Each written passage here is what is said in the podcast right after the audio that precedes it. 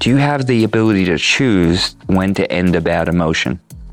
When to end an emotion? Like, do you have the ability to choose that? Or do you just stay angry until you're not angry anymore? Because I think if you stay angry till you're not angry anymore, you're going to end up with a lot of bitterness, a lot of resentment, and end up hurting a lot of other people in the same way that you've been hurt and perpetuating a cycle that you cannot sustain, nor can the world. Hello and welcome. This is Brian Delaney with Unlock Potential, where we get together with top experts in their field who have simple, profound advice to help you and I live better lives, to be able to be more fit to serve the people around us and answer that question, the question that nags within all of us how good can I be and how great can I make it for people around me?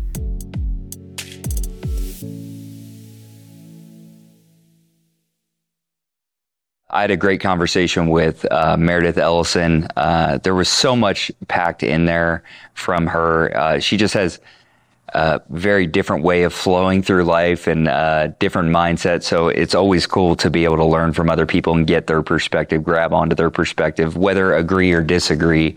It, it always helps to inform uh, inform my own. And one thing that I just sensed from her was just a real heart for people and that heart for people comes from her knowing how it felt not to be in a good place on her own journey and give the gift of that peace, of that power, of the tools and resources in order to help other people show up in a bigger way in their own life and to do that in a heart centered, caring, careful way um, that also uh, that also commands change right? That also commands change. I think a lot of people do one or the other well. And I think there's a great mixture that she brings to the table of where she calls on herself to not only be healthy, but to be uh, to be able to get great results and to do those things the right way for people in order to create a great life, whether those are her children or whether those are um, other business, other people who are in her business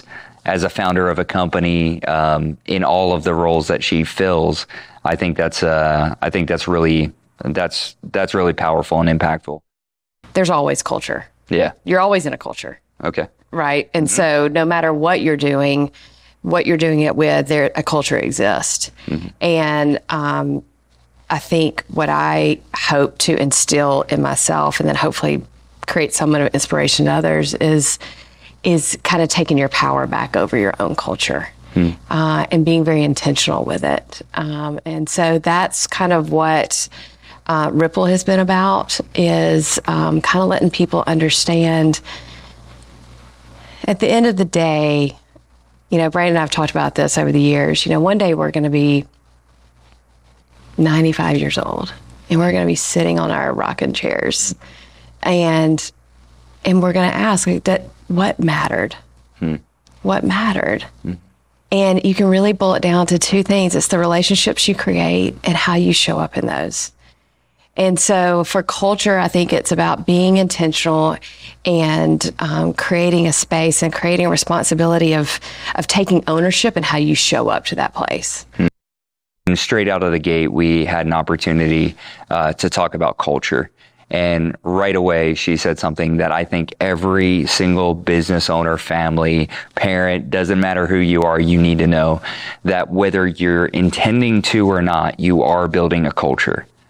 Whether you have built a culture or not, a culture is still present. And so we have this word culture that's been floating around business and entrepreneurship for a long time.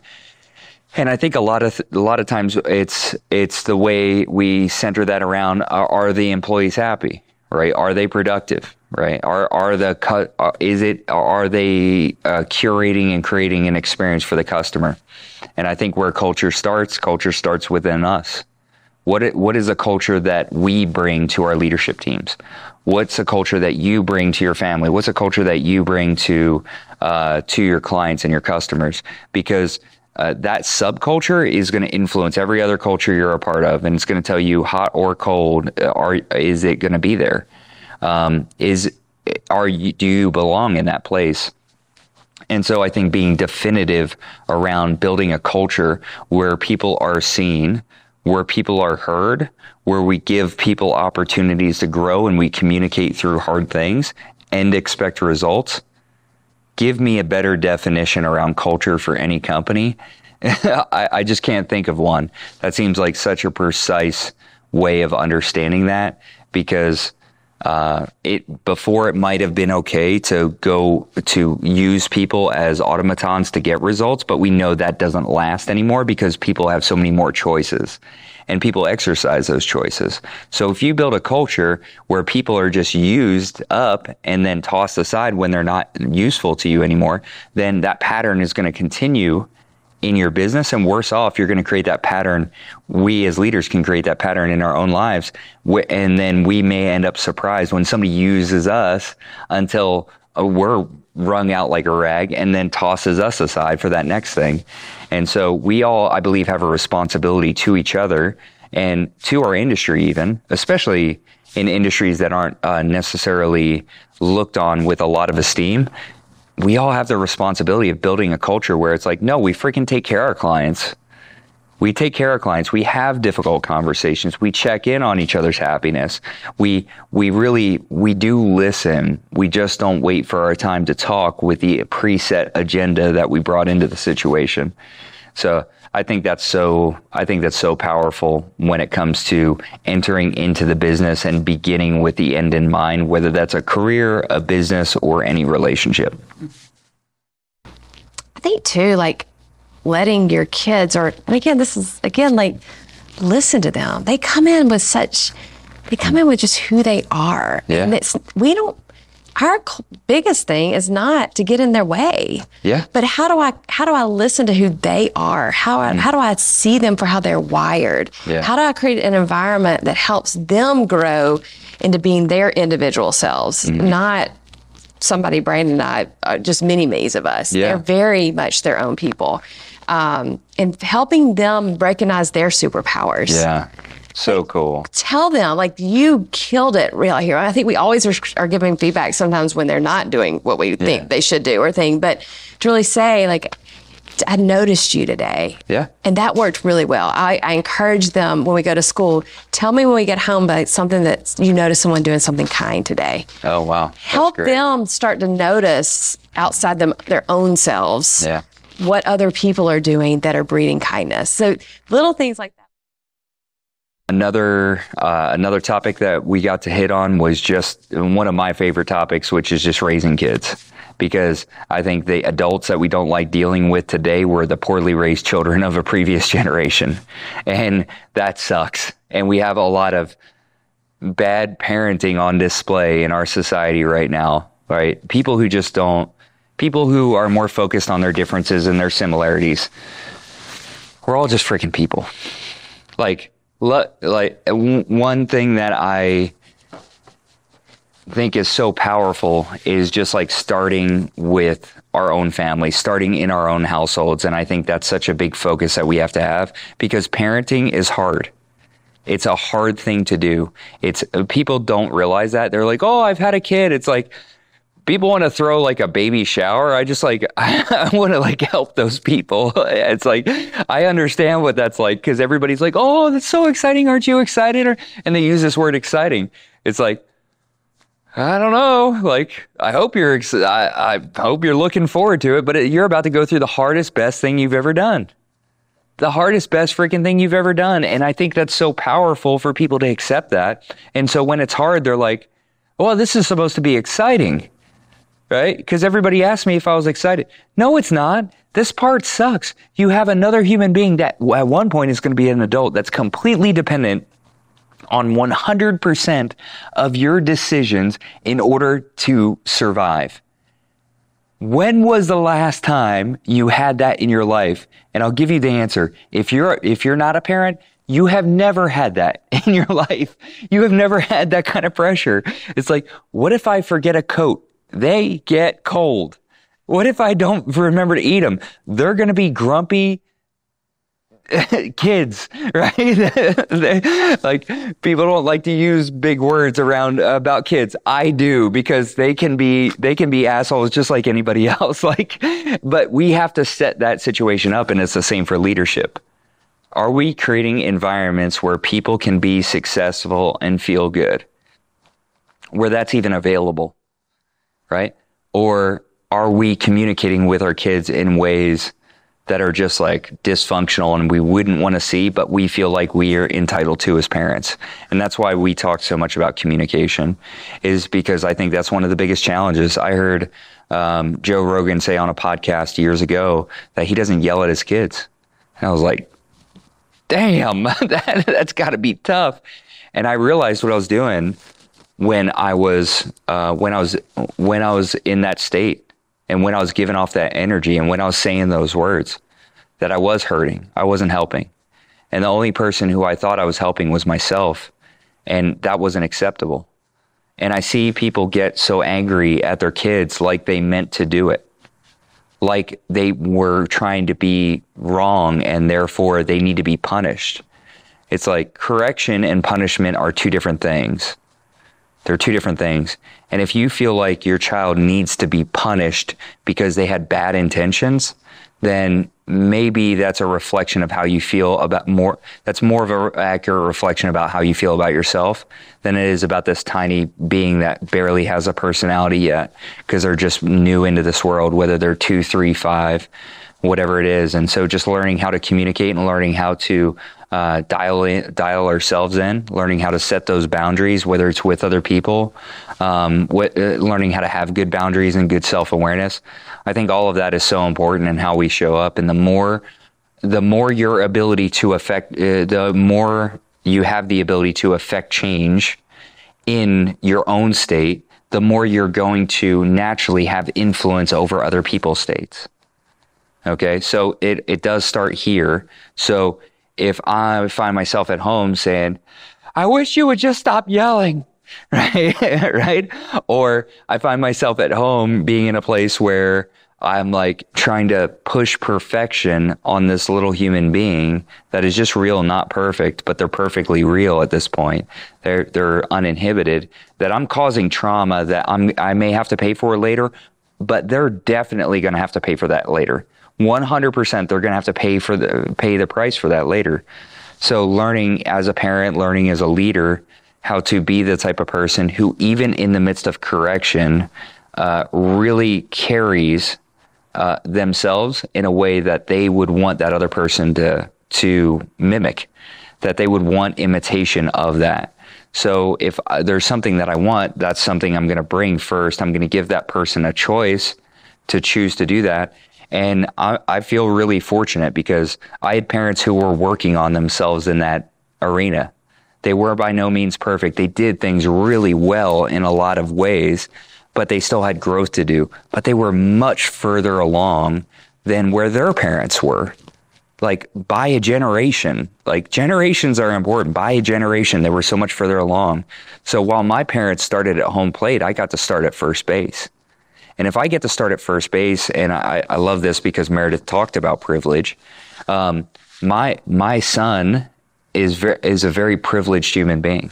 He's privileged, and I've earned the right for him to be privileged. I've worked hard. I've gotten the results. That's one of the reasons. It's one of my pushes to work is for him. So I, I've earned that. And she said a very powerful thing. I never want my kids to have to apologize for that privilege because that privilege is a good thing. I do want them to be aware of it so that they can use that to benefit themselves and other people. And I think that's a, just a really phenomenal perspective that is not communicated enough around privilege, around children, around wealth, around money. And I think the thing that comes up the most is like, there are sometimes where people uh, people don't acknowledge that, and so their kids walk around feeling ashamed about that rather than empowered through it. And that's the hope that we have for everybody, because not everyone is going to get to be there. It is a privileged position. So are you using that privilege to benefit others who cannot benefit themselves at this point in their life or are you using that just to build entitlement and cultivate entitlement in your own life about all the stuff that you shouldn't have to do that others need to do for you? Because whether you're privileged or not, that outcome as far as a human being is crappy. Nobody wants to be around that kind of human being. And so when it comes to parenting, learning how to communicate, learning how to behave myself as a parent, learning the structure, understanding the structure of a family. And she nailed it. She said, What I always knew was my parents came first to each other and I was secondary, that this thing was always it, that that was always first and I was secondary. And sometimes we upset that and we become we become very permissive in that and it's a it's a big mistake it's a big mistake because what that does is that puts a child in the adult seat and the adult in the children's seat and those are not appropriate spaces we have to let children be children so that they can develop into adults uh, we have to allow them to go through those stages of that and earn their way up from the from beginner to equal and that's the progress of a person. We're not trying to raise good kids. We're trying to raise great adults. And so in doing that, there's a higher call and a higher challenge that I'm counting on people to do well because otherwise I have to live and lead their, their crappy kids. Like, and I, uh, the other thing that I loved was, uh, a, a, she talked about the separation from this narcissistic, narcissistic view of our kids being mini me's, right? And I believe that is a narcissistic view. Our, our kids are not mini me's. Our kids are their own people. And I get that. Like, I'm not trying to make a big thing out of small things, but one of the most important lessons that I've learned as a father is that my son is not a smaller version of me. He is the, he, uh, my job is to help him be the biggest version of him that he can be to be the be the most authentic version of himself and that's that's the work that I get to do but that's also the work that he has to do and so I just create the environment where that work can happen so that he's not a good kid. He's not a good teenager. He's, but he's a good adult who's having a great experience with life and going through and experiencing the full range of emotion and being able to generously give that gift to other people who may not have had the same upbringing. And, and that's, that redefinition of privilege, I think is really accurate with the one that's going to serve society and all the people in it the best. Hey, this is Brian Delaney with Unlock Potential. We've recently released our new Patreon that provides exclusive content to our members in order to help you get to the next level in your life. Let's grow. 95% of the time, I don't like the voice that's going on in my head. Hmm. And so I have to like, I have to like stop that. I have to kind of hack that, right? So um, for me in the mornings, it is key for me to get up and put someone I feel inspired by in my brain. Mm. Um, and I have to move my body. Yep. And so, because I do think motion breaks down emotion, it metabolizes it. And, and so, as I'm metabolizing my emotion, for me, I'm wanting to fill my head with inspiration. Yeah. So I'm replacing strong emotions with inspiration. Is mm-hmm. what I mm-hmm. try to do a lot of days. Mm-hmm. Um, and so I, I encourage all people to do that because I always want to live from an inspired place. Mm-hmm. And I'll be honest, my how I wake up in the morning is not always inspired. One hundred percent. Right, and so it doesn't mean I have to, it, it's, it's not about finding it out there. It's about being inspired out there to go inward inside, to, to, to lock in and to connect with my own inspiration hmm. and what motivates me and how do I want to show up today because I am a believer in it is is in taking responsibility the energy you bring to a room. Mm-hmm. It's our responsibility to to take to take charge of that in the Patreon, we went into this more. So if you if you didn't get a chance to uh, go there and you're watching this, you're you're being involved in that conversation. Definitely do that. We're we're just going to keep downloading. And the cool thing is, if you sign up and we don't provide valuable content, there's instant feedback for us, right?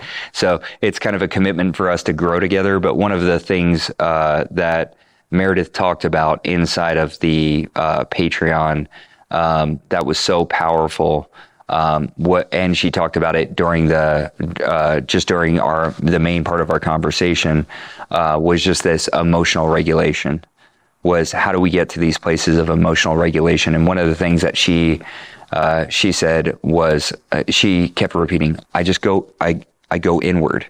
I go inward. And I think when people hear that they may have different perceptions of that but she's trained herself on how to go inward and what to do once she gets in there It's kind of like the difference between me and a trained mechanic, right? My car breaks down on the side of the road. I go in there, right? I lift up the hood and I'm like, all right, oil seems fine. Seems like I got enough windshield washer fluid, right? Uh, uh, batter, batteries still in there, still in there. Whereas a mechanic, when they go in, they look at it and they, they know right where to look where there's problems and they start to look for the easiest to solve problems first and they start to troubleshoot right and what what um, if you if you really get what she was saying, and I hope it, uh, I know it'll come across because it always does. But she would she she was talking as a trained mechanic, and I think all of us deserve to be trained mechanics when it comes to ourselves. And so she's able to crack open that hood to go in there and start to say, "Wow, I haven't been giving myself enough of this." I, you know, I'm low on, I'm low on this, right? Or maybe I've had too much of this, or maybe this part's misaligned and that kind of thing. And she understands what her response needs to be. That the simple response to that, that gets her into the best situation, the highest percentage of times. So I think that's, it's so important to know breathing, right? Breathing in the moment can change so much. Talking about exercise th- so much of that does so much for us because this whole thing of like having too much emotion, I, I've gotten to that place plenty where I've been emotionally overwhelmed. What does that mean? You're feeling too much to do nothing about it. Whenever we're in that spot, we're feeling too much to do nothing about it. So, what's a relief valve? Do something about it that's not going to cause wreckage. Move. Move. You have to move. Emote, the root word for emotions, means to move. It literally means to move. They give us instructions in words, but sometimes we lose the context and the meaning of the words. The word is instructional. It's not just a word. It says to move. I'm having a lot of big mo- emotions right now. You better have a big to move then a big movement needs to happen, right? What's that movement going to be? Are you going to go for a long walk until you until you like hanging out with yourself again? Like, are you going to are are you going to go lift weights? Don't get too angry because you'll hurt yourself, right? Are, what are you going to do to process this big to move that's happening within you, right? And I think the more options we have when it comes to that, the more we're able to regulate ourselves to get ourselves back into our best self or an ideal state in a wide array of circumstances. And this, if you want an example of that, that I can't speak to myself, uh, but I've, I've absolutely been floored with. If you have, if you're watching this and you have not read Man's Search for Meaning, please read that book. Please read Man's Search for Meaning because in the midst of, uh, uh, in the midst of the Holocaust, and a uh, in one of the in one of the Jewish they called them training camps. Okay, training camps. That's what it was. It was a work camp. It was a training camp. What we all know was it was a death camp, and they all knew it too. The only person who called it a work camp or a training camp were the guards, right? And that was to get them in. It was a death camp. The the author of Man's Search for Meaning says that even in the midst of that, he was able to choose. And that nobody was able to take his right to choose away because his right to choose was the last bit of humanity that he had left that nobody could take away. Right? Do you have the ability to choose when to end a bad emotion? When to end an emotion? Like, do you have the ability to choose that? Or do you just stay angry until you're not angry anymore? Because I think if you stay angry till you're not angry anymore, you're going to end up with a lot of bitterness, a lot of resentment, and end up hurting a lot of other people in the same way that you've been hurt and perpetuating a cycle that you cannot sustain, nor can the world. Look at the conflicts that happen in this world. Look at the lack of communication. Look at the lack of sustainability. Isn't it about time people got a hold of themselves and started from, it started from the inside and started with just one other person? Isn't it about time that people took responsibility for their own emotional states and didn't see themselves as a victim of their own emotional states, but realize that you're having this emotion this feeling comes from that emotion. That action that you take is 100% your decision, and you need to be fully accountable and responsible for that. Are you able to even start there? Because that's where it does start. Well, I had to quit that job. You did not. You did not take the ability to choose. You were not free to choose.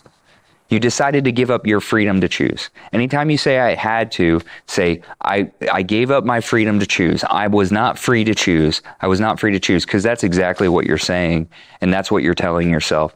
So let's be free to choose. Let's be free to choose. Let's be free to choose the emotions that we want to experience and how we want to have other people, uh, what we want other people's experience of us to be. Let's choose that. Let's choose that. Let's choose that. In fact, right now, this is an action time. Choose, choose that you are going to, for the rest of the day, just be aware and notice what your emotions are. Be, be, just be aware of it. Don't try to fix them. Just be aware of them and write them down. Because when people have a small vocabulary around the feelings or emotions they have, they also have a small toolkit for how to work with themselves. And there's nobody who's going to be better at working on yourself than you. So it's time to grow, it's time to unlock that potential. Thanks again for joining us for this conversation. Head right over to our Patreon for exclusive content, including more from our conversation today. Thank you all for joining our conversations. We're developing this platform for simple, profound tools and techniques that can help you get the best out of your life and, more importantly, unlock potential. You can find me across all social platforms at The Brian Delaney and online. Come visit us at thebriandelaney.com.